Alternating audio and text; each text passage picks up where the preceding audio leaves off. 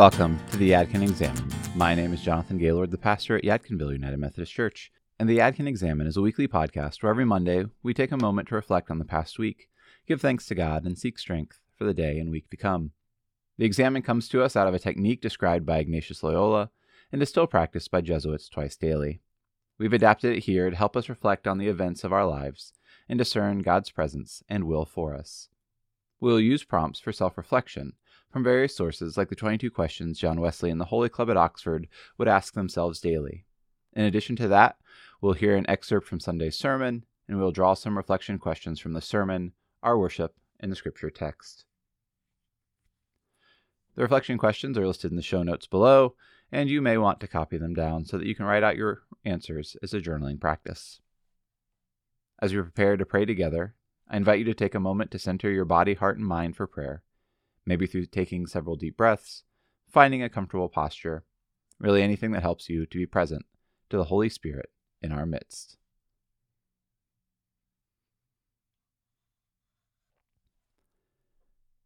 And now let us begin with an excerpt from the April 3rd sermon on John chapter 21, verses 1 through 8, preached by the Reverend Jenny Stewart. And on that six days before Jesus died, Mary gave her best, disregarding the cost, not considering what anybody else would think of her. She simply acted out of devotion and love for Jesus. And I believe Mary's extravagant gift sets an example for us. Our love and our devotion for Jesus should also express itself in extravagant generosity. Mary's choice was appropriate for the moment, for Jesus' earthly life was nearing an end. We don't have Jesus in bodily form with us, but we do have the poor. Jesus was saying to his disciples that they would have many, many more opportunities and resources to serve the poor. Jesus was actually quoting from Deuteronomy, and we find the passage in Deuteronomy chapter 15 and verses 10 and 11 read like this Give generously, and do so without a grudging heart. Then, because of this, the Lord your God will bless you in all your work and in everything that you put your hand to. There will always be poor people in the land. Therefore, I command you to be open handed toward your brothers and sisters and toward the poor and needy in your land.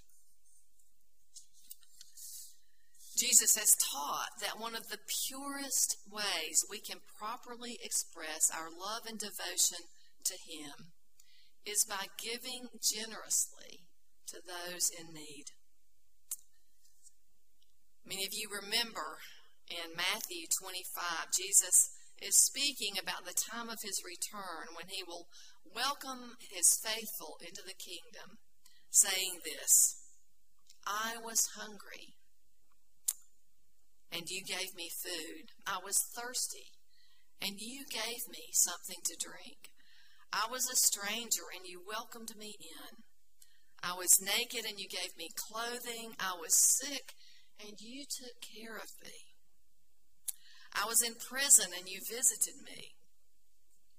And he said, Truly I tell you, just as you did it to one of the least of these, you did it to me. The least of these, the hungry, the thirsty, the stranger, the lonely, the sick. These are the poor. So you see, we have the opportunity to give extravagant gifts of love to Jesus precisely by reaching out to the poor. by giving food to the hungry, by welcoming the stranger, by meeting the needs for clothing and shelter, by caring for and visiting those who are lonely or sick or imprisoned, by helping those who are in need.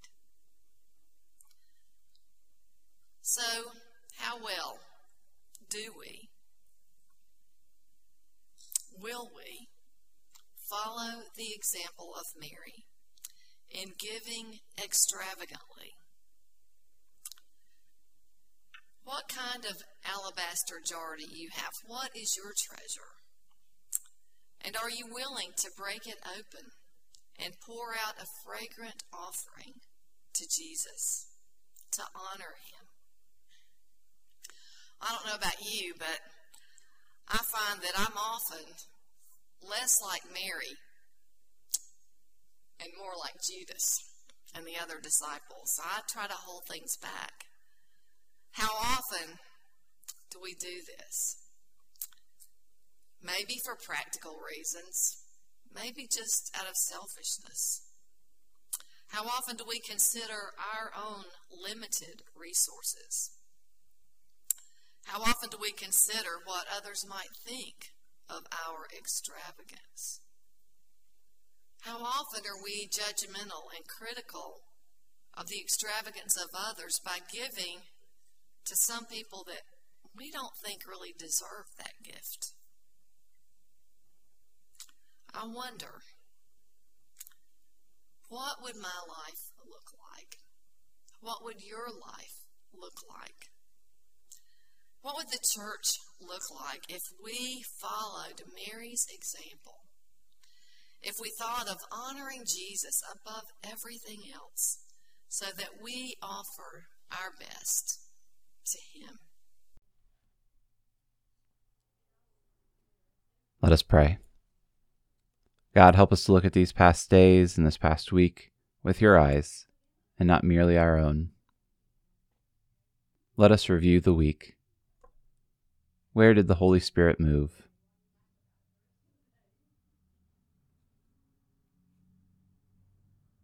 What from the past week do you give thanks for?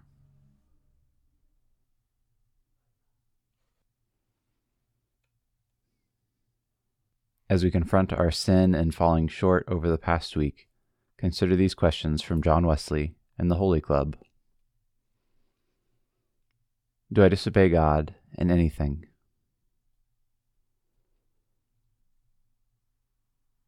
Do I insist upon doing something about which my conscience is uneasy? Am I defeated in any part of my life? Am I jealous, impure, critical, irritable, touchy, or distrustful?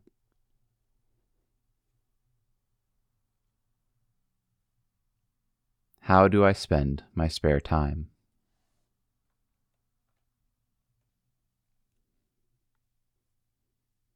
As we look at the week that is to come, ask yourself these questions from the sermon. In what ways have you experienced the gift of Jesus' extravagant love for you?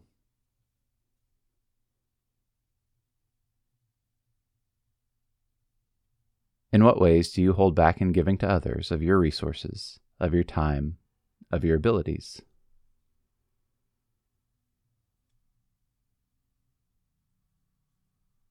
How might knowing Jesus' love for you enable you to open up in greater generosity to others?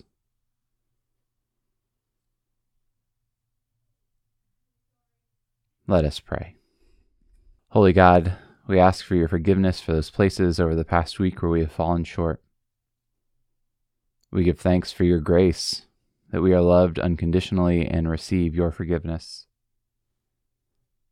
We ask for your wisdom to see your Spirit's movement in our hearts and lives.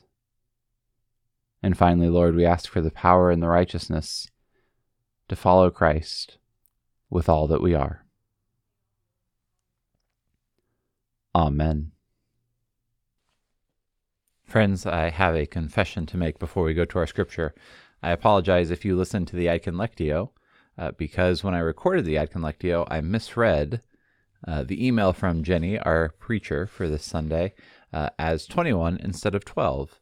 So now, as we prepare to return to the business of our day, let us reflect once more on the actual scripture from Sunday's sermon, John chapter 12, verses 1 through 8.